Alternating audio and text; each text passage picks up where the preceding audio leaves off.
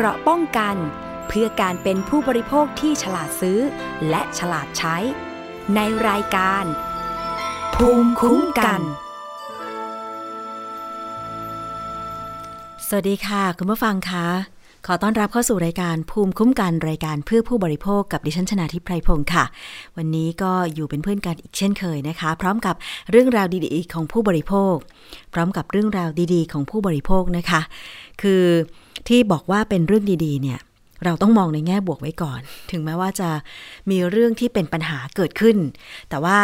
ก็ต้องพยายามหาทางแก้ไขปัญหากันไปนะคะ วันนี้มีปัญหาของผู้บริโภคที่เกิดขึ้นเรื่องของสายการบินล่าช้ามาฝากกันด้วย เดี๋ยวอีกสักครู่ติดตามกันนะคะอีกประเด็นหนึ่งที่เราไม่ตามกันไม่ได้เลยก็คือการระบาดของเชื้อไวรัสโคโรนาสายพันธุ์ใหม่ 2019 หรือโควิด -19 ค่ะคุณผู้ฟัง ที่มีความกังวลจากแพทย์ผู้เชี่ยวชาญด้านไวรัสวิทยาคลินิกนะคะ ก็คือ นายแพทย์ยงผู้วรวันค่ะ ซึ่งท่านก็ ได้โพสต์ข้อมูลใน Facebook ส่วนตัวโดยตลอดนะคะ ส่วนมากก็จะเป็นเรื่องของความรู้เกี่ยวกับการระบาดของไวรัสโควิด -19 นี้ แล้วก็ให้ความเห็นในฐานะผู้ที่ทำงานด้านนี้โดยตรงด้วยนะคะ ซึ่งข้อกังวลของแพทย์ผู้เชี่ยวชาญด้านไวรัสวิทยาคลินิก กรณีการระบาดของโควิด -19 ระลอกใหม่นะคะ ก็คือระบาดจากสถานบันเทิงไม่ว่าจะ เริ่มต้นนะคะ มีการสอบสวนโรคกันไปเนี่ยคร่าวๆก็คือว่า มีการระบาดจากคนที่ไปเที่ยวสถานบันเทิง ย่านรังสิตปทุมธานี แล้วก็นอกจากนั้นยังไปเที่ยวที่ผับแถวย่านนนทบุรี หลังจากนั้นก็ลามมาที่ทองหล่อนะคะมีครอบครัว มีนักร้องนักดนตรีติดนะคะแล้วก็ลามไปถึงครอบครัว จนกระทั่งมีนักเที่ยวไปเที่ยวที่สถานบันเทิงย่านทองหล่อ หลายที่ด้วยกันนะคะ ติดมาค่ะ คุณผู้ฟังหลายสิบรายด้วยกัน ตอนนี้ก็เลยมีความกังวลกันว่า พอมีการระบาดเป็นคลัสเตอร์ใหญ่ขนาดนี้เนี่ยนะคะ ต้องระวังในช่วงเทศกาลสงกรานต์เพราะว่าถึงแม้จะไม่มีการอนุญาตให้จัดงานใหญ่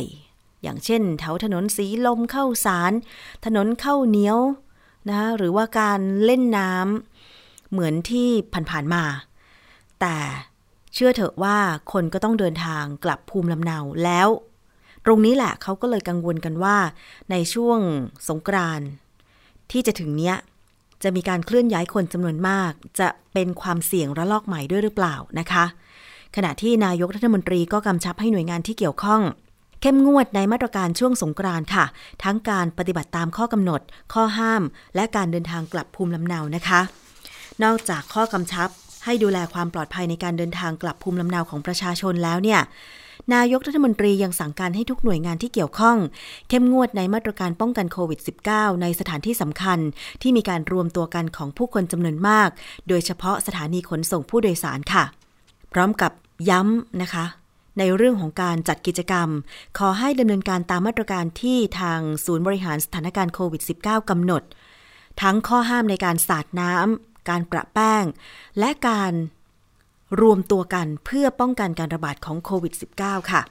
ขณะที่ศาสตราจารย์นายแพทย์ยงผู้วรวันหัวหน้าศูนย์เชี่ยวชาญ เฉพาะทางด้านไวรัสวิทยาคลินิก คณะแพทยศาสตร์ จุฬาลงกรณ์มหาวิทยาลัยนะคะ แสดงความกังวลในช่วงวันหยุดยาวต่อเนื่องเทศกาลสงกรานต์ซึ่งจะมีการเคลื่อนย้ายคนเป็นจำนวนมาก ประกอบกับการดื่มสังสรรค์ ที่จะเป็นแหล่งในการแพร่กระจายของโรคอย่างรวดเร็วจำนวนผู้ป่วยอาจเพิ่มจากหลักสิบเป็นหลักร้อย และอาจเกิดการระบาดในระลอกที่ 3 และ 4 หากทุกฝ่ายไม่ร่วมมือกันนะคะ ศาสตราจารย์นายแพทย์ยงยังระบุว่า ประเทศไทยควบคุมการระบาดได้ดีในรอบแรกนะคะ จนมีการระบาดรอบใหม่จากคลัสเตอร์ที่จังหวัดสมุทรสาคร และแม้จะมีบทเรียนจากการระบาดที่สนามมวย และสถานบันเทิง แต่ก็ยังพบว่ามีการติดเชื้อจากสถานบันเทิง ซึ่งเป็นพื้นที่ปิด ไม่มีอากาศถ่ายเท มีการพูดคุยและก็การดื่มร่วมกันค่ะ ขณะเดียวกันยังคาดการว่าในปีนี้จะเห็นตัวเลขผู้ติดเชื้อที่เพิ่มขึ้น เนื่องจากการผ่อนคลายมาตรการมากเกินไป ส่งผลให้สิ้นเปลืองเงินในการตรวจการเฝ้าระวังและการรักษาอีกเป็นจำนวนมากนะคะ คุณผู้ฟัง อันนี้ก็เลยอยากจะให้คุณผู้ฟังได้ฟังข่าวแล้วก็คิดตามนะคะ คือคนที่ยังอดใจตัวเองไม่ได้ ยังมีความต้องการไปกินไปดื่มไปเที่ยว สถานบันเทิงต่างๆ การสังสรรค์ต่าง ๆ เนี่ยขอให้ฟังข่าวนี้ไว้ แล้วก็คิดว่าเราจะอดเปรี้ยวไว้กินหวานดีหรือไม่นะคะ คุณผู้ฟัง คืออันนี้มันบังคับใจตัวเองไม่ได้เนาะอย่างที่บราซิลดิฉันเห็นข่าวเมื่อคืนนี้นะคะ คุณผู้ฟังก็มีการลักลอบ การจัดปาร์ตี้สังสรรค์แบบไม่ใส่หน้ากาก แบบที่คนจำนวนมากเข้าไปในสถานที่นั้นนะคะ ซึ่งบราซิลเนี่ยคุณผู้ฟังก็คงจะได้ฟังข่าวใช่ไหมคะว่า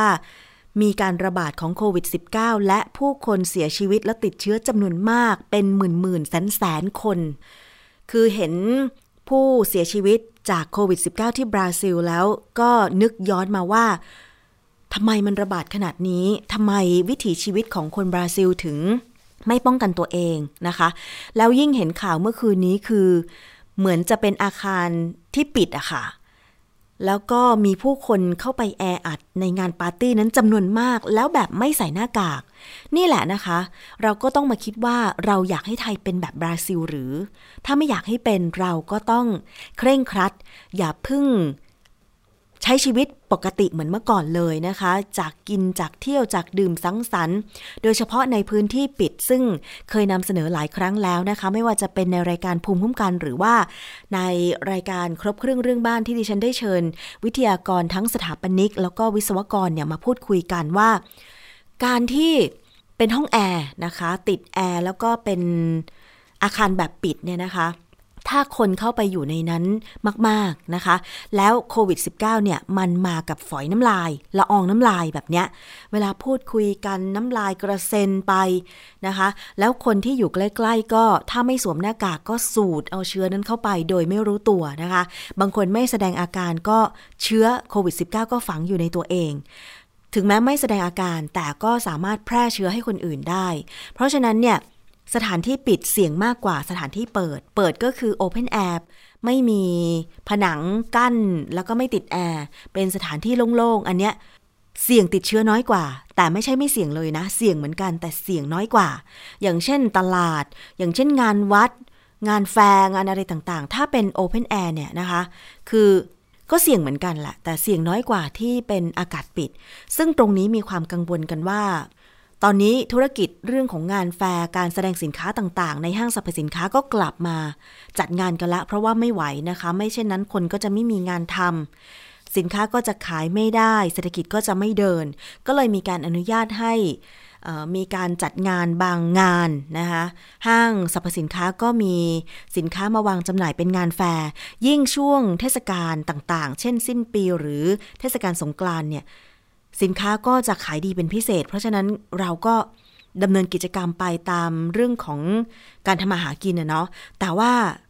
ถ้าสมมุติว่าอะไรที่ไม่จำเป็นกับชีวิต เช่น การเที่ยวสถานบันเทิง หรือสถานบันเทิงเองเนี่ยที่ก่อนหน้านี้บอกว่ามีการตรวจวัดไข้ คนก่อนที่จะเข้าไปใช้บริการ ไม่ว่าจะเป็นวัดอุณหภูมิหน้าผาก วัดอุณหภูมิที่มือนะคะ มีเจลแอลกอฮอล์ที่ให้ล้างมือ แต่คุณผู้ฟัง เชื้อโรคมันไม่ได้อยู่ที่มืออย่างเดียวนี่คะ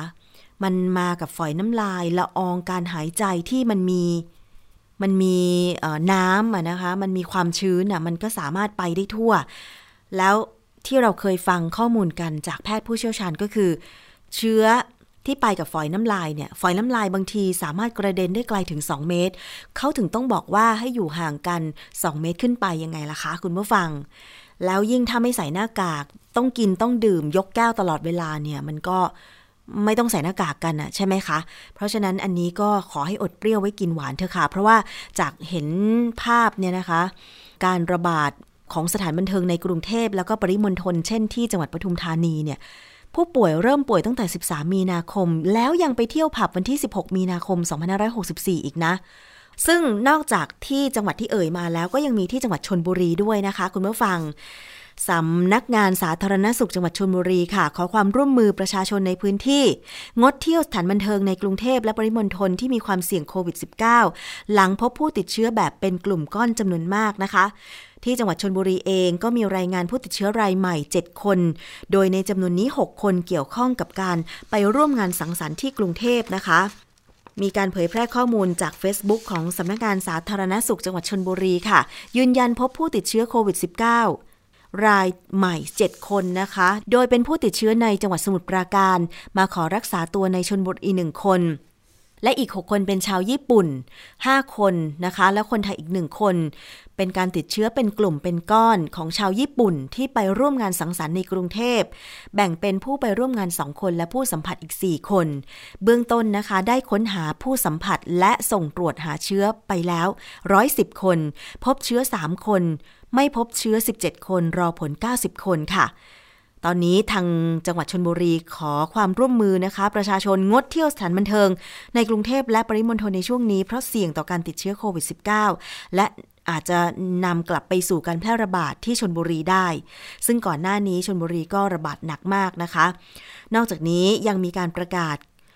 ข้อมูลสถานที่เสี่ยงในจังหวัดชนบุรี 9 แห่ง ทั้งสถานบันเทิง ร้านอาหาร ร้านนวด นะคะซึ่งสามารถไปตรวจสอบข้อมูลได้ที่ Facebook ของสำนักงงานสาธารณสุขจังหวัดชนบุรีค่ะ คุณผู้ฟังอะอันนี้ก็เอามาเตือนกันนะคะ ก็ขอให้ระมัดระวังตัวเองกันต่อไปนะคะ อย่าเพิ่งกาดตกนะคะ ใส่หน้ากากอนามัยทุกครั้งที่ออกจากบ้านล้างมือทำความสะอาดอยู่สม่ำเสมอพยายามหลีกเลี่ยง กลุ่มคนหมู่มาก แล้วก็โดยเฉพาะสถานที่ปิดนะคะ กินดื่มอะไรก็ระงับยับยั้งใจไว้ก่อน ถ้าจะ กลับบ้านช่วงสงกรานต์กินข้าวกับญาติพี่น้องนี่ ถ้าจะให้ดีก็คงจะต้องมีการแยกถ้วยแยกจานแยกช้อนนะคะ รักษาระยะห่างกัน ให้ดีก็แล้วกัน โดยเฉพาะการไปรดน้ำดำหัวผู้หลักผู้ใหญ่นะคะ ซึ่งอันนี้ก็เป็นประเพณีอยู่แล้วใช่ไหมคะ แต่ว่าทั้งนี้ทั้งนั้นค่ะ เราก็ทำตามประเพณีได้ โดยเฉพาะการไปทำบุญที่วัดคุณผู้ฟัง ถ้าสมมติว่าเรารู้แล้วว่าเราจะไปทำบุญที่วัดเนี่ย จะเป็นไปได้ไหมในหมู่บ้านเนี่ย ขอให้มีการจัดระเบียบกันให้ดีนะคะมัคคทายกวัด เจ้าอาวาสวัด ผู้ใหญ่บ้านเนี่ยจัดระเบียบการเข้าไปทำบุญให้ดีก็แล้วกันนะคะ นั่งห่างกัน ไม่แออัดกัน ไม่ต้องแย่งกันใส่บาตรขอให้เข้าแถวรักษาระยะห่างนะคะ คือเราทำตามประเพณีแบบ new normal ได้ค่ะคุณผู้ฟัง การที่ จัดระเบียบแบบนี้จะช่วยส่งเสริมให้มันเป็นระเบียบมากยิ่งขึ้นเนาะอย่างเช่นเมื่อก่อนเวลาเราไปวัดเนี่ยโอ้คุณผู้ฟัง รองท้องรองเท้ากองกันอยู่หน้าโบสถ์นะคะไม่จัดระเบียบเลย เวลาไปใส่บาตรถวายดอกไม้โอ้โหก็รุมกันเข้าไปแบบเนี้ยเราจัดระเบียบกันใหม่ได้ไหม เรียงลำดับเข้าแถวกันนะคะ อันนี้ก็จะทำให้ เป็นระเบียบแล้วก็รักษาระยะห่าง ไม่เสี่ยงแพร่เชื้อโควิด -19 กันได้ดียิ่งขึ้นค่ะคุณผู้ฟัง อีกเรื่องหนึ่งนะคะเรามาพูดคุยกันเกี่ยวกับเรื่องของการรักษาสิทธิผู้โดยสารค่ะ กรณีที่มีผู้โดยสารที่ไปใช้บริการที่สนามบินนะคะ แล้วก็ปรากฏว่าสายการบินล่าช้า ก็เลยไปไปติดต่อที่เคาน์เตอร์ที่สนามบิน แล้วก็ ส่งเสียงดังนิดหนึ่งนะคะ หลังจากที่ได้ฟังคำตอบของพนักงงานว่า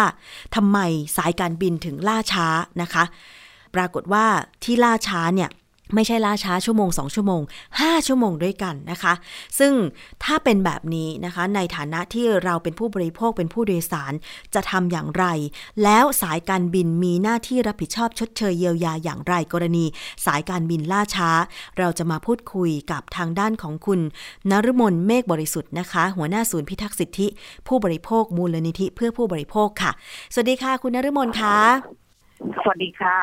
ค่ะ วันนี้เป็นอีกครั้งหนึ่งนะคะ ที่จะมาพูดคุยกันกับเรื่องของการให้บริการสายการบิน ซึ่งล่าสุดเนี่ย ก็คือสายการบินล่าช้าถึง 5 ชั่วโมง ผู้โดยสารที่ไปใช้บริการถึงขั้นทนไม่ไหวต้องไปถามที่เคาน์เตอร์ แล้วก็เกิดโวยวายเสียงดังขึ้น อยากจะชวนคุณนฤมลและคุณผู้ฟังไปฟังเสียงผู้โดยสารนิดนึงค่ะว่าทำไมเขาถึงต้องไปโวยวายเชิญค่ะ คุณจะให้ร ไม่ใจเย็นเพราะว่าผมรอมาห้าชั่วโมงแล้วคุณไม่มีสิทธิ์มาบอกผมว่าผมใจเย็นเพราะคุณไม่ได้อยู่ในฐานะผมผมรอมาห้าชั่วโมงจะมาบอกผมว่าใจเย็นกลับมาพูดนะค่ะ คุณนรมนฟังเสียงแล้วก็ผู้โดยสารท่านนี้ก็เดือดค่อนข้างมากเลยทีเดียวนะคะ บอกว่ารอมาห้าชั่วโมง คุณไม่ได้อยู่ในฐานะผม คุณจะมาบอกให้ผมใจเย็นได้ยังไง ซึ่งในขณะที่เขาโวยวายตามข่าวเนี่ยเขาบอกว่า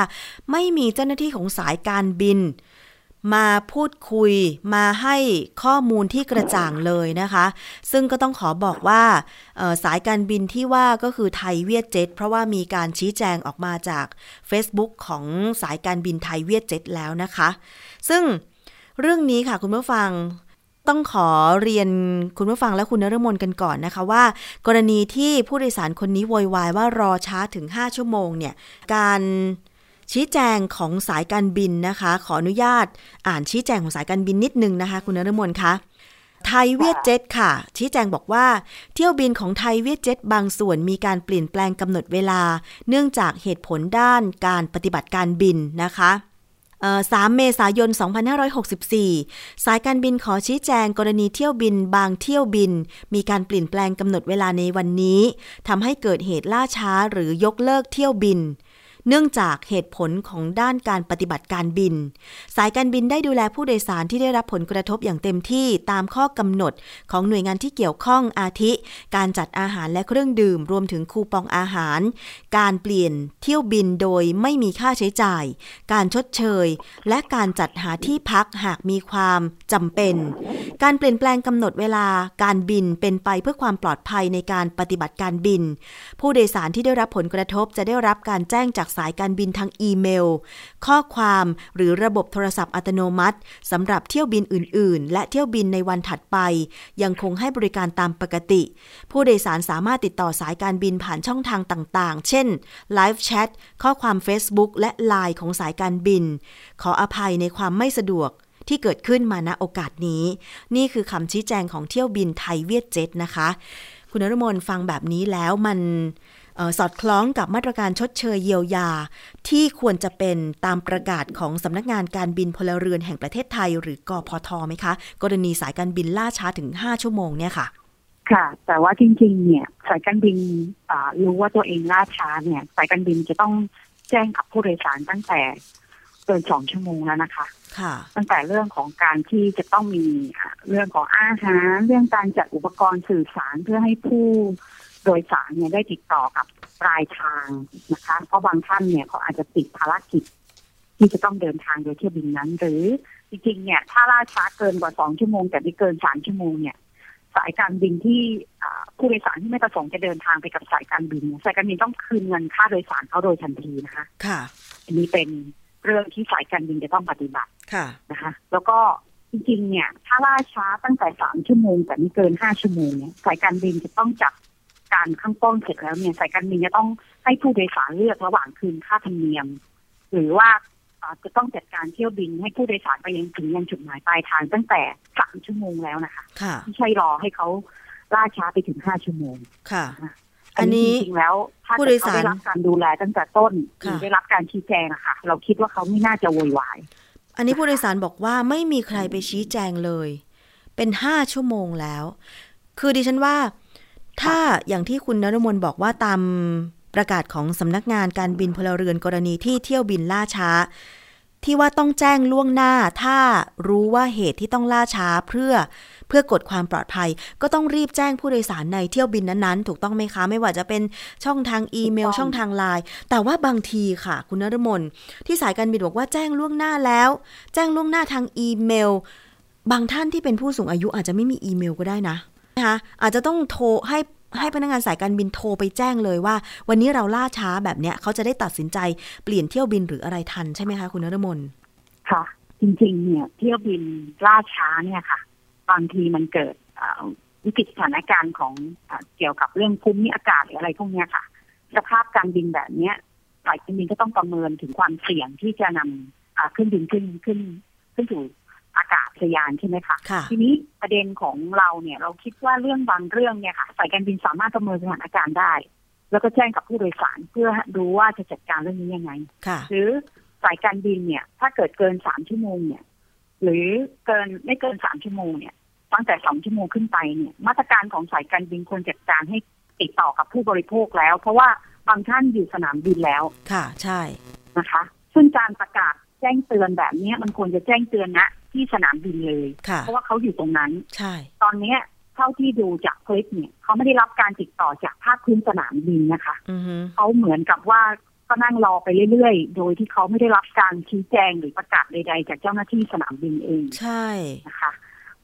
อ่าอันนี้ก็เป็นเรื่องที่อ่าสายการบินต้องจัดการนะคะไอ้การที่คุณออกมาชี้แจงเนี่ยก็ไม่ได้หมายความว่าสิ่งที่คุณปฏิบัติจะปฏิบัติตามนั้นนะค่ะเพราะเท่าที่คลิปอะค่ะมันฟ้อง ว่าไม่ได้ปฏิบัติตามที่คุณออกมาชี้แจงอย่างไรค่ะนะคะเพราะว่าจริง ๆ แล้วเนี่ยถ้าเกินห้าชั่วโมงเนี่ยหนึ่งมาตรการการคืนเงินค่าผู้โดยสารเนี่ยการคืนเงินกับผู้โดยสารเนี่ยมันมีเรื่องมาตรการชดเชยเยียวยาด้วยนะคะค่ะ ถ้าห้าชั่วโมงไม่เกินหกชั่วโมงเนี่ยมันก็ชดเชยอยู่ที่หกร้อยบาทค่ะนะคะ ตรงเนี้ยผู้โดยสารเนี่ยต้องได้รับเงินเงินชดเชยตรงนี้ด้วย แล้วก็อีกส่วนหนึ่งก็คือสายการบินก็ต้องดูว่า เออเขาจะมีการเดินทางที่มันจำเป็นไหมอย่างเช่น เออเขาจะต้องเดินทางไปต่อสายการบินอื่นหรือเปล่า ค่ะนะคะซึ่งเพราะฉะนั้นเนี่ยการให้เขามานั่งรอ โดยที่เขาไม่ทราบว่าเขาจะต้องเดินทางอย่างไรเนี่ยเราคิดว่าการจัดการแบบเนี้ย มันไม่อ่าเป็นทำกับผู้โดยสารเท่าไหร่ ค่ะนะคะเพราะว่าเหมือนกับคุณยังอยากให้เขาใช้บริการคุณ แต่ว่าคุณไม่สามารถจะจัดการปัญหาตรงหน้าได้ค่ะ ค่ะ ดังนั้นเนี่ยมาตรการการดูแลผู้บริโภคเนี่ย มันควรมีมากกว่าการออกมาชี้แจงค่ะซึ่งค่ะตอนเนี้ยมันขัดกับ สิ่งที่มันปรากฏต่อสายตาเนาะค่ะค่ะ อย่างกรณีสายการบินในประเทศเนี่ยนะคะ ที่คุณนรมนบอกไปว่า ถ้าล่าช้า2ชั่วโมงถึง3ชั่วโมง ที่สายการบินบอกว่ามีการจัดอาหารเครื่องดื่มให้แล้ว แต่ว่าจริง ๆ ถ้าผู้โดยสารไม่ต้องการจะเดินทางกับสายการบินนั้นแล้ว ก็สามารถมีสิทธิ์ก็ของเงินขอเงินได้คืนได้ใช่ไหมคะ จะต้องคืนเป็นค่ะเงินสดใช่ณค่ะตอนนั้นด้วยหรือเปล่า หรือว่าต้องคืนค่ะ หรือว่าแต่ทำเรื่องขอคืนถ้าเดแล้วก็สายารบินถึงไม่สะดวกก็ต้องคุยกับผู้โดยสารว่าจะซัพพอร์ตกันยังไงอืมอย่างเช่นคุณอาจจะต้องคืนเงินสดให้เขาภายในเจ็ดวันหรือว่ายังไงค่ะนะคะนี่มาตรการที่จะต้องมีการแก้ไขปัญหาตรงหน้า ซึ่งสายการบินเนี่ยจริงๆเรื่องพวกเนี้ยค่ะสายการบินควรสร้างมาตรการพวกนี้เอาไว้เพื่อดูแลผู้บริโภคนะคะผู้โดยสารนะคะค่ะเพราะเราไม่รู้ว่าวิกฤตอ่าทางสภาพอากาศที่คุณไม่สามารถจะบินได้เนี่ยมันเป็นประมาณไหนค่ะ หรือว่าคุณจะจัดการเที่ยวบินนี้ยังไงอืมนะคะเราคิดว่ามาตรการตรงเนี้ยมันควรจะมีสำรองรองรับเอาไว้ มันไม่ใช่บอกว่า เออฉันจะต้องคืนเงินกับผู้โดยสารภายในเจ็ดวันหรือสี่สิบห้าวันนับจากวันที่อ่านับจากวันที่เกิดปัญหาค่ะอันนี้ถ้าเป็นเงินสดนะคะแต่ถ้าค่ะเป็นบัตรเครดิตจะคืนภายใน45วันตามหลักเกณฑ์ของเออการคุ้มครองสิทธิผู้โดยสารแต่บางทีเนี่ยเขาไม่ได้สำรองตรงนั้นมาเนี่ยเขาอาจจะต้องใช้เงินตรงนั้นเพื่อไปซื้ออ่า ตัวเครื่องตัวบินสายการบินอื่นใหม่ที่เดินทางให้ทันภายในกำหนดระยะเวลานั้นหรือเปล่าค่ะนี่เป็นมาตรการที่สายการบินควรจะต้องมีรองรับนะคะไม่ใช่มารอให้เกิดปัญหา แล้วก็มาบอกว่าชี้แจงนู่นนี่นั่นซึ่งมันขัดกับสิ่งที่มันเกิดขึ้นนะคะค่ะ เพราะว่าดูจากคลิปแล้วก็ฟังจากเสียงเมื่อสักครู่ก็คงพอทราบว่าเออรอมาถึง 5 ชั่วโมง แล้วไม่มีคำชี้แจงใด ๆ จากเจ้าหน้าที่ภาคพื้นของสายการบินนั้นเนี่ย เป็นใครใครก็หงุดหงิดนะคะ คือจะไปต่อก็ไม่ได้ก็ให้นั่งรอกันต่อไปอะไรอย่างเงี้ย ขนาดดิฉันช้าไป 2 ชั่วโมงเนี่ย ดิฉันก็ยังหงุดหงิดเลย ซึ่ง 2 ชั่วโมงนั้นเนี่ย เราก็พยายามติดตามตลอดว่า ตอนนี้สถานการณ์เป็นยังไงทำไมคุณถึงล่าช้า โชคดีที่ณขณะนั้นเนี่ยดิฉันได้รับการประกาศว่าสายการบินล่าช้า เพราะว่าเครื่องบินเสียต้องรอเครื่องจากกรุงเทพบินไปรับที่เชียงใหม่อะไรอย่างเงี้ย แต่สำหรับท่านที่โวยวายเมื่อสักครู่น่าเห็นใจจริง ๆ นะคะว่ารอมาห้าชั่วโมงไม่มีคำชี้แจงใด ๆ เนี่ยแล้วก็เอ่อเดี๋ยวไปติดตามกันทีหลังก็แล้วกันว่าเที่ยวบินนี้เนี่ยได้รับการชดเชยยังไง แต่จริง ๆ แล้วมีประกาศของออสำนักงานการบินพลเรือนแห่งประเทศไทยเกี่ยวกับ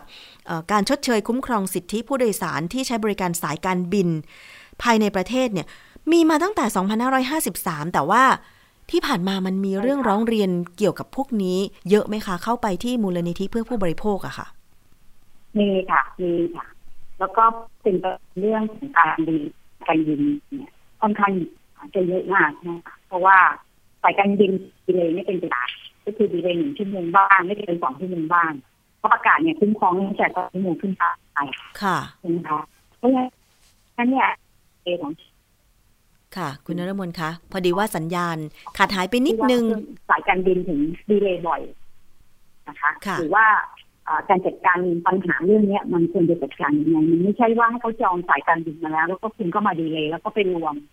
สายการบินหมายก็รวมกำหนดการเดินทางเป็นเหมือนพวกรวมให้เหลือลำเดียวอะไรเงี้ยค่ะจากที่ต้องเดินทางตามกำหนดเวลาใช่ไหมคะค่ะอันเนี้ยเราก็ไม่รู้ว่าวิธีการจัดการของสายการบินเนี่ยผู้โดยสารไม่ทราบหรอกอือฮึ ว่ามันเกิดจากอะไรค่ะแต่มันควรจะหนึ่งมีการแจ้งเขาล่วงหน้า เพื่อให้เขาจัดการการเดินทางได้ค่ะสองผู้บริผู้โดยสารควรเป็นผู้เลือกไม่ใช่สายการบินจะยัดเยียดอะไรก็ได้ไม่ว่าคุณจะดีเลย์หนึ่งชั่วโมงหรือสองชั่วโมงเนี่ยคุณควรต้องให้ผู้โดยสารเลือกได้ แต่ปัจจุบันมันไม่ได้เลือกได้อืมปัจจุบันก็ใช้วิธีไม่บอกผู้โดยสารก็นั่งรอกันไป ใช่ ค่ะคือปัญหาเขก็ไม่ได้ว่าตกลงเขาจะไปไหน เรื่องของการรวมเที่ยวบินเนี่ยเป็นปัญหามากเลยนะคะ คือการจัดการภายในสายการบินน่ะ เราเข้าใจนะว่าคุณต้องการแบบเหมือนประหยัดต้นทุนมากที่สุดเนาะ แต่ถ้าคุณจะค่ะไม่ ไม่มีตารางบินแบบว่าถี่ขนาดนั้นเนี่ย คุณก็ควรรวมตั้งแต่แรก ให้ผู้โดยสารซื้อตั๋วในเวลาที่คุณจะบินตั้งแต่แรก ไม่ใช่ว่าบอกว่าบิน มีเที่ยวบิน 10 โมง มีเที่ยวบินตอนเที่ยง แต่ปรากฏว่าเอาสองเที่ยวบินมารวมกัน ให้ผู้โดยสาร 10 โมงต้องไปรอขึ้นเที่ยงเนี่ย มันก็ไม่เป็นธรรมอะ ดิฉันเคยที่เจอปัญหาก็คือแบบนี้แหละนะคะ หลายครั้งรู้ดูเหมือนกัน ถึงแม้ว่าสายการบินตอนนี้จะขาดทุนกันเกือบหมดเนี่ยนะคะ จะบอกว่าเกือบหมดเพราะว่าโควิด -19 ระบาดหยุดบินหยุดอะไรกันเนี่ย แต่ว่าการจัดการมันก็ต้องเป็นธรรมกับผู้บริโภคถูกต้องไหมคะ ถ้าเป็นแบบนี้เราสามารถร้องใช่ค่ะเรียนอะไรได้ไหมว่าเนี่ย สายการบินนี้มีปัญหารวมเที่ยวล่าช้าอะไรบ่อย ๆ เนี่ยค่ะ ก็จริงๆ การสะท้อนปัญหาต่างๆ ที่เกี่ยวกับเที่ยวบินล่าช้าไปเรื่อยๆเนี่ยค่ะ ก็ ส่งให้กับหน่วยงานกำกับและดูแลอย่างน้อยเนี่ยเขาก็จะได้รู้ว่าเขาควรจะออกมาตรการยังไงเพื่อมาจัดการกับสายการบินที่มีความประพฤติแบบเนี้ยค่ะค่ะ เพราะว่าจริงๆเนี่ยสายการบินเขาสามารถกำหนดตารางการเดินทางได้ของเขาอยู่แล้วตั้งแต่ต้นเพราะใช่ส่วนใหญ่เนี่ยเดี๋ยวนี้ผู้บริโภคจองออนไลน์ใช่จองก่อนล่วงหน้าถูกไหมคะค่ะจะไม่เห็นว่าใครไปเดินซื้อตั๋วแล้วขึ้นเครื่องเลยเนี่ย น้อยมากค่ะต่อให้มีการไปซื้อตั๋วแล้วขึ้นเครื่องเลยเนี่ยเขาก็ต้องรู้ว่า ตั๋วสายการบินในแต่ละเที่ยวเนี่ยมีรอบเวลาไหนบ้างค่ะถูกไหมคะค่ะเขาก็ต้องเลือกได้ว่าเออวันเนี้ยเขาจะเดินทางเขาอาจจะเดินทางบ่ายสามหรือเขาจะอาจเดินทางบ่ายสี่ถ้ารอบการบินของสายการบินมันมีการแจ้งเอาไว้ค่ะถูกไหมคะแต่ปัจจุบันเนี่ยมันไม่ได้ถูกแจ้งแบบนั้นพอคุณนึกจะดีเลยคุณก็ดีเลยเลย คุณจะรวม คุณก็จะรวมเลยแล้วให้ผู้โดยสารรอไปโดย โดยคุณก็อะคุณก็ใช้ช่องในทางกฎหมายว่ามันไม่ได้ปฏิบัติเกินกว่า อ่ามันอ่า ตัวกฎหมายกำหนดไว้นะ ก็คือไม่เกินสองชั่วโมงค่ะพอคุณไม่เกินสองชั่วโมงคุณก็ไม่ต้องทำอะไร แต่บางคนเนี่ย จริงๆเที่ยวบินเนี่ยเดินทางแค่ชั่วโมงเดียวนะคะก็ถึค่ะงกรุงเทพหรือบางคนเดินทางไปต่างจังหวัดก็ใช้เวลาชั่วโมงกับสี่สิบห้านาที ซึ่งมันไม่เกินสองชั่วโมงอยู่แล้ว แต่เขาได้กำหนดตารางการเดินทางของเขาเอาไว้ เพื่อที่เขาจะเดินทางต่อหรือเปล่า อันนี้มันเป็นเรื่องสำคัญสำหรับอ่า ผู้โดยสารนะคะเพราะใช่บางท่านเนี่ยเขามีกำหนดต่อรถเวลานั้นเวลานี้หรือเขาจะต้องไปไฟล์ต่อเครื่องบินไปไหนต่อใช่นะคะซึ่งอันนี้มันเป็นเรื่องสำคัญที่เขาอาจจะตกเครื่องเขาอาจจะต้องไปค้างสนามบินโดยที่เขาไม่มีที่พักอาศัยก็ได้ใช่นะคะอันนี้เราคิดว่าเรื่องพวกเนี้ยค่ะ มันเป็นการจัดการของสายการบินที่ต้องมีมาตรการค่ะ แล้วก็ต้องมีมาตรฐานในการจัดการที่ดีพอเพราะเนื่องจากว่าปัจจุบันเนี่ย มันไม่ได้ซื้อตั๋วแล้วขึ้นเครื่องเลยนะคะค่ะซึ่งอันนั้นเป็นส่วนน้อยนะคะอันนี้คือฉุกเฉินจริงอืมๆแต่เราเชื่อว่าสายการบินสายการบินเขาก็มีการกำหนดเอาไว้อยู่แล้วว่าเขาจะกำหนดให้มีการซื้อตั๋วในวันที่เดินทางอ่าเป็นปริมาณสักสิบเปอร์เซ็นหรือเท่าไหร่แต่ส่วนใหญ่จะจองออนไลน์ค่ะจองกันล่วงหน้า เพราะว่าทุกคนก็อยากได้เที่ยวบินที่มีราคาที่ไม่แพงเกินไปเพราะถ้าซื้อแล้วขึ้นเลยเนี่ยมันจะเป็นตั๋วที่ราคาสูงใช่ไหมคะใช่ทุกคนก็จะเหมือนแบบจองล่วงหน้าเพื่อให้ได้ตั๋วราคาที่อ่าไม่สูงมากนะค่ะแล้วอย่างหนึ่งเนี่ย การดีเลย์เมื่อเมื่อสักครู่เนี่ยเราไม่ทราบว่าเกินห้าชั่วโมงจะเกินหกชั่วโมงด้วยไหมอือฮึถ้าถ้าเกินห้าชั่วโมงไม่เกินหกชั่วโมงคนอ่าที่โวยวายท่านที่โวยวายเมื่อสักครู่เนี่ยถ้ากำหนดระยะเวลาที่เที่ยวบินเขาดีเลย์ไปขนาดเขาต้องได้รับเงินชดเชยอือฮึนะคะ หรือต้องอาจัดการให้เขาได้บินต่อค่ะ อันนี้เขาเลือกได้เลย แต่ว่าสายการบินดูเหมือนไม่ได้จัดการอะไรให้เขาค่ะ แต่ถ้าเกินกว่าหกชั่วโมงเนี่ยเขาถือว่าสายการบินยกเลิกเที่ยวบินนะคะต่อให้อือฮึคุณบิน หลังจากนั้นเนี่ย คุณก็ต้องเยียวยาเขาด้วย ก็ต้องคืนค่าตั๋วโดยสารทั้งหมดใช่ไหมก็ต้องคะคืนใช่ อันนี้ก็คือเป็นความประสงค์ของผู้โดยสาร หรือ มันมีเรื่องของการชดเชยเยียวยาเรื่องของอ่าค่า อ่าค่าเดินทางเนี่ย มันพันสองร้อยบาท ค่ะนะคะอันนี้ถ้ากรณีที่มีการยกเลิกเที่ยวบินหรืออ่า ดีเลย์เกินหกชั่วโมงอืมค่ะอันนี้เป็นการคุ้มครองสิทธิผู้โดยสารนะคะ คือถ้าสายการบินล่าช้าเราคิดว่ามาตรการด้วยการบริหารจัดการของตัวเองที่ไม่ใช่เหตุสุดวิสัย ถ้าเกิน 6 ชั่วโมงขึ้นไป ก็ต้องชดเชยเยียวยาผู้โดยสาร อันนี้คือต้องคืนเงินค่าตั๋ว แล้วก็ชดเชยอีก 1,200 บาทถูกไหมคะ คุณนรมนใช่ค่ะค่ะใช่ค่ะ แต่ว่าเหตุสุดวิสัยที่ว่าเนี่ย ไม่ต้องคืนไม่ต้องทำตามเงื่อนไขนี้ เข้าข่ายเหตุไหนบ้างคะ เหตุสุดวิสัยประเด็นที่ไม่ต้องคืนเนี่ยส่วนใหญ่เหตุสุดวิสัยมันคืออะไร มันต้องชัดเจนนะคะอย่างเช่นมันมีเกิดมีการก่อการร้ายในสนามบินอืมแล้วมันไม่สามารถจะบินได้ค่ะแต่คุณก็ยังต้องคืนเงินผู้โดยสารอยู่ดีอืมเพราะฉะนั้นไอ้เหตุสุดวิสัยเนี่ยมันเกิด คือถ้าเป็นเรื่องสภาพอากาศแล้วคุณดีเลยยังไงคุณก็ต้องมาบอกกล่าวเขาค่ะเพราะว่าเขาสามารถที่จะต้องจัดอ่าเขาจะได้มีโอกาสในการจัดการว่า เออสายการบินจะดีเลยห้าชั่วโมง คุณจะโอเคที่จะรอไหมค่ะหรือคุณจะเดินทางกับเที่ยวบินอื่น ซึ่งเขาสายการบินก็ต้องจัดการเรื่องนี้ให้เขา แล้วทีนี้ถ้าสมมติว่าเจอปัญหาแบบนี้ วิธีการขั้นตอนการร้องเรียนอะไรต่างๆทำยังไงได้บ้างคะคุณนรมนอันนี้ก็คือเบื้องต้นเรียกค่าเสียหายจากสายการบินก่อนเรื่องของสิทธิการคุ้มครองสิทธิผู้โดยสารตามประกาศอ่าของการคุ้มครองสิทธิผู้โดยสารของปีสองห้าสามสองห้าห้าสามเนี่ยค่ะค่ะที่สายการบินรับผิดชอบอะไร นะคะจริงๆสำเนาตัวเนี้ยค่ะ ส่งไปให้กรมการบินพลเรือนจัดการต่อด้วยก็ได้นะคะเพราะเขาจะได้ตรวจสอบว่าสายการบินปฏิบัติตามหน้าที่เนี่ยค่ะนะคะแล้วก็เราก็ไม่รู้ว่าหลังจากที่มีการดีเลย์แล้วเนี่ยเขาได้เดินทางต่อไหมนะคะหรือว่าเขาจะต้องเสียหายอะไรไหมเพราะบางท่านเนี่ยเอ่อซื้อสายการซื้อตั๋วสายการบินนี้เพื่อเดินทางไปทำธุรกิจต้องเสียหายไหมค่ะนะคะจากส่วนของการที่สายการบินดีเลยโดยไม่บอกกล่าวนะคะ นะคะ อันนี้ก็จะทำให้เขาต้องเสียโอกาสนั้นเสียเสียหายจากเรื่องอะไรอันนี้ก็มีการเรียกร้องค่าเสียหายจากสายการบินได้อือฮึ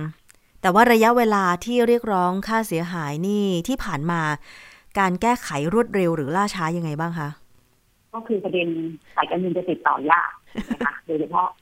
สายการบินที่บอกเนี่ย มันก็เป็นสายการบินที่เป็นของต่างประเทศนะค่ะแต่ก็มี อ่าก็มีเขาเรียกอะไรสำนักงานอยู่ในประเทศไทยค่ะค่ะ ต่อให้คุณอยู่ประเทศไหน แต่ถ้าคุณใช้เป็นสายการบินภายในประเทศ แล้วก็เป็นสายการบินของประเทศไทยเนี่ยคุณก็ต้องอยู่ภายใต้กฎหมายไทยค่ะดังนั้นเนี่ยเราคิดว่าสายการบินก็ต้องอาเยียวยาความเสียหายที่เกิดขึ้น ถ้ากรณีอ่าเขาเสียหายจากการที่คุณดีเลย์ล่าช้า และคุณไม่มีการบอกกล่าวนะคะ และคุณไม่ได้ให้โอกาสเลือกที่เขาจะ จัดการปัญหาให้เขาอะค่ะค่ะ อันนี้คือเพราะเนื่องจากมันเป็นปัญหาของสายการบินไม่ได้เป็นปัญหาของผู้โดยผู้โดยสารนั่นแหละค่ะ ก็คือการขั้นตอนนะคะ อย่างแรกก็คือว่าต้องร้องเรียนไปที่สายการบิน ก็ต้องทำเป็นลายลักษณ์อักษรด้วยใช่ไหมคะคุณนรมนค่ะจริงๆควรจะร้องเรียนไปที่หน่วยงานกำกับและดูแลด้วยนะคะ ก็คือสำนักงานการบินพลเรือนอ๋อสำเนาไปด้วยก็ได้นะคะ ดิฉันขอบอกอีเมลของเออ สำนักงานการบินพลเรือนนิดนึงนะคะ อีเมลไปได้ค่ะที่ info at caat or.th นะคะ สะกดเป็นภาษาอังกฤษค่ะก็คือ info เครื่องหมาย at นะคะ แล้วก็ caat or.th อันนี้ส่งออีเมลไปได้นะคะ หรือว่าจะโทรศัพท์ไปค่ะที่ 02-568-8800 คือถ้ามีสายการบินไหนที่ เนี่ยล่าช้าเป็นประจำ รวมเที่ยวบินประจำ ไม่แจ้งผู้โดยสารล่วงหน้านะคะทำให้เสียอารมณ์ทำให้เสียเงินเสียทองเสียเวลา อันเนี้ยคือถ้าเราช่วยกันร้องเรียนไปบ่อยๆ เนี่ยทางหน่วยงานที่กำกับน่าจะมีอะไรที่ฉุกใจ น่าจะปฏิบัติหรือทำอะไรสักอย่างหนึ่งเพื่อให้แก้ปัญหาตรงนี้ เคยเคยมีการกำกับดูแล อะไรประมาณนี้ไหมคะคุณนฤมลจากที่ทางคุณนฤมลทำงานมาเนี่ยคืค่ะอคือเวลาที่เราสอบถามรัฐเนี่ยรัฐมักจะตอบเราอย่างหนึงว่าเขาไม่เห็นได้รับเรื่องร้องเรียนจากผู้ผู้โดยสารเลยอือฮึเพราะฉะนั้นเนี่ยประเด็นหลักๆช่วงเนี้ยค่ะ เราอย่าปล่อยนะคะ ให้มันเกิดขึ้นซ้ำๆถ้าเราอยากให้เป็นการสายการบินมีการปฏิบัติต่อผู้โดยสารอย่างมีคุณภาพเนี่ยค่ะค่ะ เราก็ควรจะใช้วิธีการว่าเราเป็นหนึ่งในคนที่ตรวจสอบสายการบินทั้งหลาย ว่าถ้าสายการบินดีเลยล่าช้าเขาปฏิบัติต่อเราอย่างไรค่ะเพราะบางสายการบินก็ไปชี้แจงกับกรมว่าเออมีการแจกอาหารนะคะ มีการให้เครื่องมือสื่อสารติดต่อญาติแต่จริงๆแล้วไม่ได้มีทำอะไรเลยนะคะ เพราะว่าอะไรคะเพราะว่าบางทีผู้เสียหายในสายการบินที่ดีเลยเนี่ยค่ะ ไม่ได้เคยแจ้งเรื่องเนี้ยไปที่กรมการบินพลเรือนอือฮึทำให้เขาไม่มีข้อมูลที่จะ คล้ายๆเชิญตรวจสอบกับค่ะสายการบินง่ายๆคือถ้าในทางปฏิบัติเขาเรียกว่าไม่มีผู้เสียหายค่ะค่ะมันก็เลยกลายเป็นว่าสายการบินก็ถ้าจะเอ่อหน่วยงานรัฐเขาจะทำอะไรไม่ได้เพราะเพราะสายการบินเนี่ยไม่ได้ถูกร้องเรียนโดยผู้เสียหายอืมหรอกนะคะแต่ว่าถ้าเป็นองค์กรหรือมูลนิธิเนี่ยเราได้รับเรื่องร้องเรียนเราสามารถยื่นส่งต่อให้กับสายการบินอ่าให้กรมการบินออกมาตรการในการจัดการเรื่องนี้ได้ค่ะอันเนี้ย ต่อให้ถ้าคุณไม่มีช่องทางในการร้องไปที่สำนักงานการบินพลเรือนก็ร้องมาที่มูลนิธิก็ได้นะคะค่ะ เราก็รวบรวมข้อมูลของผู้เสียหายนี่แหละแจ้งให้กรมการบินพลเรือนออกมาตรการในการที่จะจัดการปัญหาให้กับผู้ผู้ค่ะเอ่อผู้โดยสารได้ค่ะ ซึ่งตรงนี้จริง ๆ แล้วตอนนี้ช่องทางของการร้องเรียนนะคะ ทางสื่อสังคมออนไลน์ ที่ร้องเรียนไปกับสำนักงานการบินพลเรือนแห่งประเทศไทยก็มี Facebook ด้วยเหมือนกันนะคะ เข้าไปที่ Facebook ใช่ค่ะของ CAAT นะคะตรงนี้ได้ค่ะไปกดไลค์กันได้นะคะ เขาจะมีขั้นตอนอธิบาย การปฏิเสธการขนส่ง เที่ยวบินยกเลิก ปฏิเสธ เที่ยวบินล่าช้าอะไรต่างๆ ด้วย เข้าไปร้องเรียนกันเยอะๆ แล้วก็อย่าลืมหลักฐานอย่างเช่น การเช็คอิน การซื้อตั๋ว การโอนเงินอะไรต่างๆ การ ที่สายการบินล่าช้า ซึ่งดิฉันเข้าไปดูใน Facebook ของออสายการบินเวียดเจ็ตเนี่ยนะคะ กรณีที่มีการชี้แจงเมื่อ 3 เมษายนมีคนเข้าไปแสดงความคิดเห็นในทำนองที่ว่าสายการบินล่าช้าเป็นจำนวนมากเลยนะคะ แล้วก็มีถึงขั้นบอกว่าถ้าสายการบินเปิดขายเที่ยวบินจำนวนหลายเที่ยวแต่มาแก้ปัญหา แต่มาทำวิธีการคือรวมผู้โดยสารเข้าไว้ด้วยกันเนี่ยนะคะ แสดงว่าสายการบินแบบไม่จริงใจ อันนี้คือคนเข้าไปแสดงความคิดเห็นนะคะ อันนี้คุณนรมนจริง ๆ แล้วเห็นด้วยค่ะเห็นด้วยใช่ไหมคะจริงๆเนี่ยจริงๆค่ะก็ก็คือถ้าเกิดเอ่อสายการบินรู้สึกว่ามันเป็นสิ่งที่มีคุณภาพค่ะสายการบินเนี่ยกำหนดระยะเวลาได้ค่ะว่าสมมติว่าคือเขาประเมิน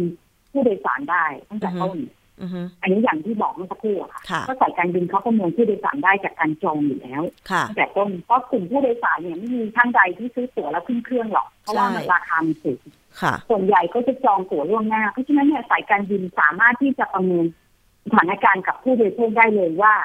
โอเคค่ะเอ่อรอบบินเที่ยวที่เก้าโมงนะคะ ไม่สามารถจะเดินทางได้นะคะ เดินทางได้สิบเอ็ดโมง อันนี้ผู้โดยสารสะดวกที่จะเดินทางพร้อมกันไหมอืมถ้าไม่สะดวกคุณต้องให้เขายกเลิก ค่ะ อันนี้ต้องแสดงความจริงใจด้วยคุณไม่ควรจะเอาลูกค้าไว้แล้วคุณมาดีเลย ใช่นะคะค่ะเพราะว่าอันเนี้ยคุณควรจะจัดการกับลูกค้านี่คือความจริงใจในการบริหารจัดการค่ะของสายการบินนะคะ เพราะค่ะอย่างน้อยเนี่ยผู้บริโภคก็ทราบว่าอ๋อเขายินดีนะที่จะเดินทางตอน 11 ทาง ค่ะค่ะ ขอบคุณมากเลยค่ะค่ะ กับการให้ข้อมูลเป็นอีกครั้งหนึ่งนะคะ แล้วก็อย่าลืมค่ะมีปัญหายังสามารถร้องเรียนไปได้เอ่อยังต้นสังกัด หรือว่าที่มูลนิธิเพื่อผู้บริโภคได้นะคะ ขอบคุณคุณนฤมลมากเลยค่ะ วันนี้เข้ามาพูดคุยกันนะคะค่ะยินดีค่ะสวัสดีค่ะ สวัสดีค่ะ เราไปต่อกันที่ช่วงคิดก่อนเชื่อ กับดรแก้วกังสดานนภัยนักพิษวิทยานะคะ วันนี้ดิฉันคุยเรื่องของวัคซีนป้องกันโควิด -19 กันอีกครั้งหนึ่งไปฟังกันค่ะ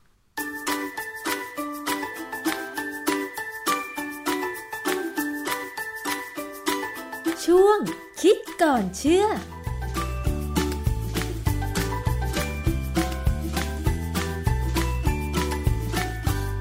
พบกันในช่วงคิดก่อนเชื่อกับดรแก้วกังสดานนภัยนักพิษวิทยากับดิฉันชนาทิพไพรพงศ์นะคะ วันนี้พูดถึงเรื่องของวัคซีนป้องกันโควิด -19 กันอีกครั้งหนึ่งค่ะคุณผู้ฟัง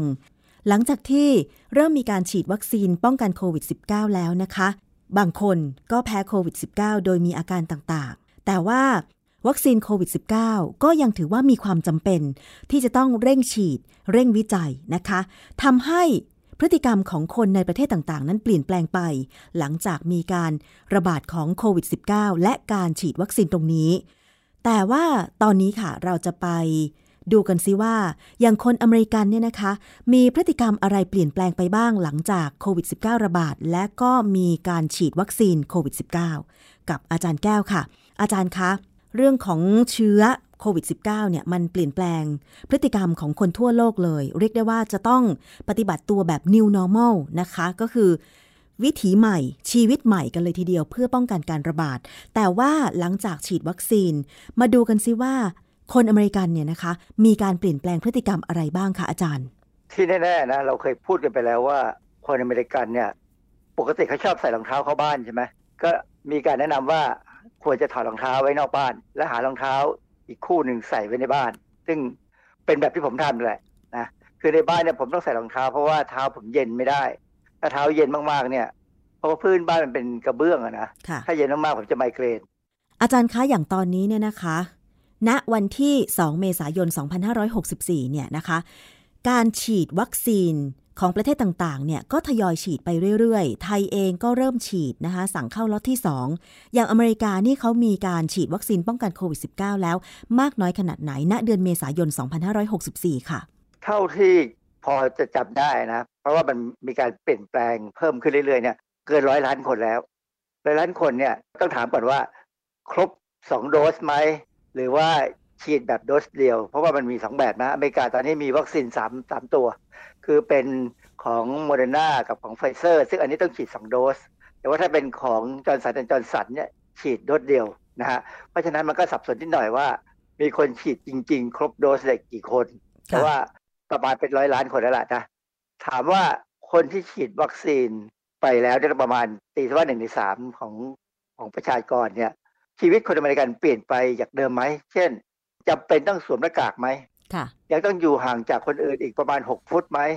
ยังจะต้องหลีกเลี่ยงการอยู่รวมกลุ่มกับคนเยอะๆ หรือว่าพื้นที่ถ่ายเทไม่สะดวกไหมคำตอบที่ได้ออกมาจากหน่วยงานทางด้านสาธารณสุขก็คือ ยังต้องทำเหมือนเดิมค่ะพอบอกว่ายังต้องทำเหมือนเดิมเนี่ยก็มีคำถามเลยว่าแล้วฉีดไปทำไมวะวัคซีนใช่ไหมจริงๆแล้วเนี่ยมันมีคำอธิบายต่อมาเขาบอกว่าจริง ๆ แล้วเนี่ยมันเปลี่ยนแปลงพอสมควร เพียงแต่ว่า ไอ้ที่ต้องทำเหมือนเดิมเนี่ยมันมีกรณีบางกรณีที่ต้องทำเหมือนเดิม แต่บางกรณีก็เปลี่ยนแปลงได้ค่ะนะเมื่อวันที่ 23 มีนาคม 2021 เนี่ย CDC หรือ Center for Disease Control and Prevention เนี่ยเขามีคำแนะนำออกมาให้ให้กับคนอเมริกันเลยว่า ถ้าใครก็ตามที่ได้ชื่อว่ารับวัคซีนครบแล้ว อันนี้หมายความว่าผ่านไปสองสัปดาห์ หลังจากได้วัคซีนเข็มที่สอง ของไฟเซอร์หรือโมเดอร์นาค่ะสองสัปดาห์นะค่ะผ่านไปแล้ว หรือผ่านไปสองสัปดาห์ หลังจากได้วัคซีนเพียงครั้งเดียวของจอร์นสันจอร์นสัน คือเขาใช้ไปสองสัปดาห์เลย หลังจากวัคซีนเข็มที่ครบเนี่ยนะค่ะอันนั้นแสดงว่าภูมิต้านทานน่าจะขึ้นแล้ว มันจะใช้เวลาอย่างน้อยสองสัปดาห์เนี่ยจะขึ้นแล้วค่ะคนที่หรือครอบครัวหรืออะไรก็ตามเนี่ยสามารถจะไปรวมตัวกันในบ้านของผู้ที่ได้รับวัคซีนเช่นเดียวกันหมายความว่าไป เยี่ยมบ้านเพื่อนบ้านญาติ คือทุกคนฉีดวัคซีนหมด แบบนี้ไม่ต้องสวมหน้ากากก็ถือว่าอันนี้ก็ต้องไว้ใจนะว่าวัคซีนเนี่ยมันมันมันใช้ได้นะค่ะก็ไม่ต้องสวมหน้ากาก แล้วก็คงต้องดูอาการแหละว่า คนที่อยู่ใกล้เราเนี่ย ปกติไหมอือฮึถ้ายังไอจามนี่ก็คงต้องระแวงไว้ก่อนนะค่ะแต่อันนี้อันนี้กรณีที่ฉีดทุกคน กลุ่มคนที่ฉีดแล้ว ครบด้วยไปบ้านคนอื่น ซึ่งเป็น ครอบครัวเหมือนกันนะไปเยี่ยมญาติกันเลยสมมติว่าญาติเราญาติเขาอะไปเยี่ยมกัน ครอบครัวที่ฉีดแล้ว ไปเยี่ยมครอบครัวที่ยังไม่ได้ฉีด ก็ไม่จำเป็นต้องสวมหน้ากาก ถ้าครอบครัวที่ไม่ได้ฉีดเนี่ยเขาไม่มีอาการ หรือดูว่าเขาไม่มีความเสี่ยงสูง แต่ว่าถ้าเขาเป็นครอบครัวที่ดูมีความเสี่ยงสูงเนี่ยต้องระวังเหมือนกันค่ะ อันนี้เขาเขาก็เหมือนกันบอกว่า เออค่อยๆลด ลดกาดลงมาได้บ้าง ก็เรียกได้ว่า ให้คนอเมริกันนั้นทำตัวได้แบบเดิมหรือใกล้เคียงกับเดิมใช่ไหมคะ เพราะว่าแบบเดิมเนี่ย อย่างโซนยุโรปหรืออเมริกาเขาไม่ชอบที่จะใส่หน้ากากใช่ไหมอาจารย์ เออเขาไม่ค่อยชอบใส่หน้ากากเขาก็อึดอัดมากเลย จนบางครั้งเนี่ยช่วงแรกๆที่มีการระบาดเนี่ย บางเมืองเนี่ยเขาไม่ใส่หรอกอือฮึเขาบอกไม่กลัว ซึ่งอันนี้เป็นความเสี่ยงนะแต่บังเอิญเมืองนั้นเป็นเมืองบ้านนอกมาก ๆ ที่ผมเคยดูข่าวใน YouTube อะนะค่ะเป็นเมืองเมืองบ้านนอกมาก ๆ ในรัฐยูทาห์ซึ่งผมก็รู้ว่าคนในรัฐยูทาห์เป็นยังไงอะนะคือคือเขามีอาการแบบไหนเนี่ยเขาทั้งเมืองเนี่ยเขาไม่ใส่หน้ากากกันเลยค่ะเขาไม่กลัวเขาบอกไม่กลัวว่าคนของเขาเนี่ยเขารู้ว่าใครต่อใครเนี่ยมีการติดต่อกับใครบ้างค่ะเป็นเมืองเล็กมากค่ะอะ แล้วนอกจากการปฏิบัติตัวเวลาไปเยี่ยมญาติเยี่ยมเพื่อน ระหว่างคนที่ฉีดวัคซีนแล้วกับคนที่ไม่ฉีดวัคซีน ทาง CDC ของอเมริกาเนี่ยให้คำแนะนำอะไรเพิ่มเติมแก่ประชากรของอเมริกาอีกบ้างคะอาจารย์ คือเขาบอกว่าคนที่ฉีดฉีดวัคซีนครบแล้วเนี่ย ก็ไม่ต้องอยู่ห่างจากคนที่เป็นโควิด ก็อยู่ได้แหละ เพราะว่าอยู่คนใกล้นั้นกันควรจะมีภูมิแล้ว ห่างกันไม่ถึงเออหอยู่นึ่งใกล้เมตกัรนหรือไม่ครึ่งต้องเมตรก็ได้อย่างนี้ใช่ไหมอาจารย์ประมาณนั่นแหละนะอยู่ได้ และไม่ต้องไปตรวจหาเชื้อหรอก ยกเว้นแต่ว่าเรามีความสงสัยว่าตัวเราติดเชื้อมก็ค่อยไปตรวจค่ะนะฮะอันนี้เป็นกรณีหนึ่ง อีกกรณีหนึ่งคือคนที่รับวัคซีนครบแล้วเนี่ย ถ้าต้องไปอยู่ในสถานที่ประจำเช่นพวก area quarantine เอ่อและต้องสัมผัสกับผู้ติดเชื้อโควิด -9 เนี่ยนะสิ่งที่ต้องทำคือ ถ้าจะต้องไปเจอคนอื่นเนี่ยต้องอยู่ห่างไว้อย่างไร14 วันค่ะแล้วก็เข้ารับการตรวจเชื้อแม้ไม่มีอาการ คือยังไงก็ต้องถ้าไปอยู่ใกล้คนที่เป็นโควิดเนี่ย ถึงเราจะฉีดวัคซีนมาแล้วเนี่ย ถ้าจะต้องไปเจอใครก็ตามเนี่ย ต้องป้องกัน เขาอือฮึนะไม่ใช่ป้องกันเราเพราะเราเนี่ยเป็นไม่เป็นไม่รู้แหละแต่อือฮึคนอื่นเนี่ยที่เขาไม่เป็นเนี่ยต้องป้องกันเขานะอือฮึก็แสดงว่ามันมีการลดบางอย่าง แต่ไม่ลดบางอย่างนะฮะอือฮึถ้าต้องออกไปในที่สาธารณะ เช่น ไปซูเปอร์มาร์เก็ตหรือไปซื้อของอะไรก็ตามเนี่ยแน่ๆคือต้องสวมหน้ากากค่ะต้องมีโซเชียลดิส a ทนซิ่งคือ 6 ฟุตหรือ 2 เมตรนะแล้วก็ต้องหลีกเลี่ยงการรวมกลุ่ม คือมีที่ไหนมีใครเยอะก็อย่าเข้าไปเป็นอเมริกันมุงอือฮึนะต้องอยู่ห่างๆไว้ค่ะนะ หลีกเลี่ยงการสังสรรค์ขนาดกลางหรือขนาดใหญ่ ซึ่งประเทศไทยมีปัญหามากอือฮึใช่นี่ยังยิ่งถ้าเป็นช่วงที่จะมีงานใหญ่ๆเช่นสงกรานต์ต้องกลับบ้าน กลับบ้านไปเนี่ยก็มักจะมีการเลี้ยงสังขารกันนะนะก็ เราก็ต้องคอยดูแล้วว่า มันจะเกิดอะไรขึ้นบ้างนะฮะค่ะเขาไม่แนะนำให้เดินทางระหว่างประเทศนะตอนนี้ถ้าจำเป็นต้องไปเนี่ย ต้องระวังตัวให้มากค่ะนะฮะอันนี้สิ่งที่คนอเมริกันเนี่ยจะจะต้องรออยู่ รอฟังอยู่ก็คือว่า วัคซีนมีประสิทธิภาพ จริงหรือเปล่าค่ะเพราะว่าการทดลองการการทดสอบเนี่ย มันได้มาในระดับหนึ่ง แต่พอทำจริงแล้วเนี่ย ยังไม่มีผลออกมานะตอนนี้ว่ามันป้องกันได้ดีสักแค่ไหนนะค่ะก็หวังว่ามันได้ดีนะแล้วที่สำคัญคือวัคซีนบางชนิดเนี่ยอาจจะใช้ได้กับไวรัสบางสายพันธุ์ค่ะเพราะเรารู้ว่าตอนนี้อย่างอเมริกาเนี่ยมีไวรัสที่กลายพันธุ์อย่างน้อยสองสามชนิดที่เข้าไปนะค่ะฮะคือมันมีการติดต่อระหว่างประเทศเยอะนะฮะ ประเด็นที่สำคัญคือวัคซีนที่เขาใช้ในอย่างของ mRNA ที่ของโมเดอร์นากับไฟเซอร์เนี่ยมันกระทุกระตุ้นภูมิต้านทาน เฉพาะกับไอ้เจ้าสไปค์โปรตีนนะคือ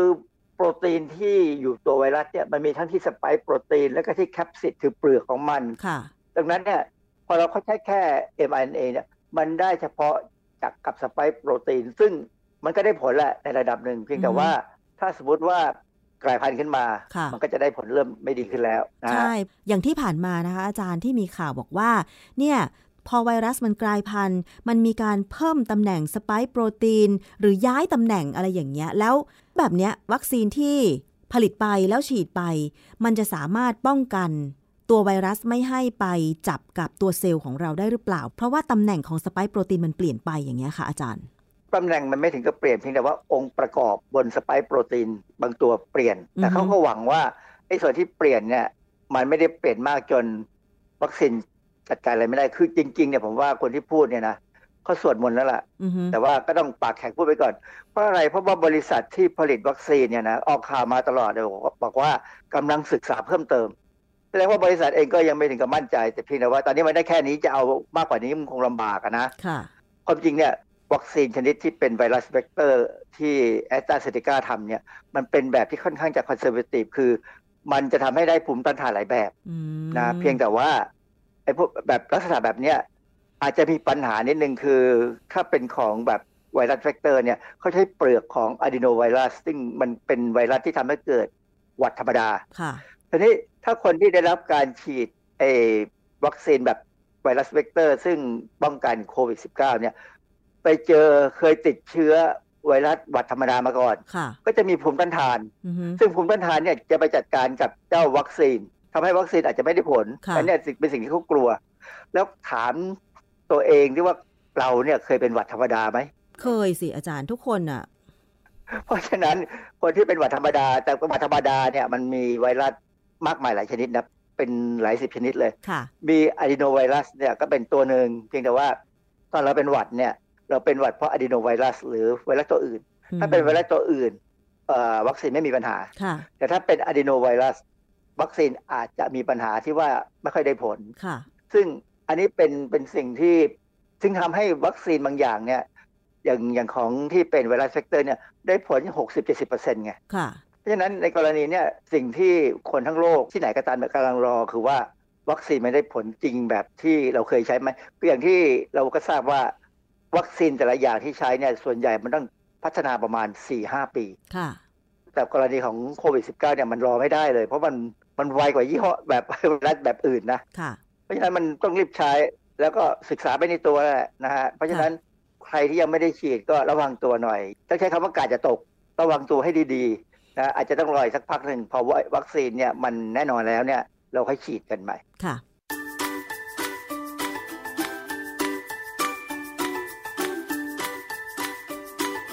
ช่วง คิดก่อนเชื่อแ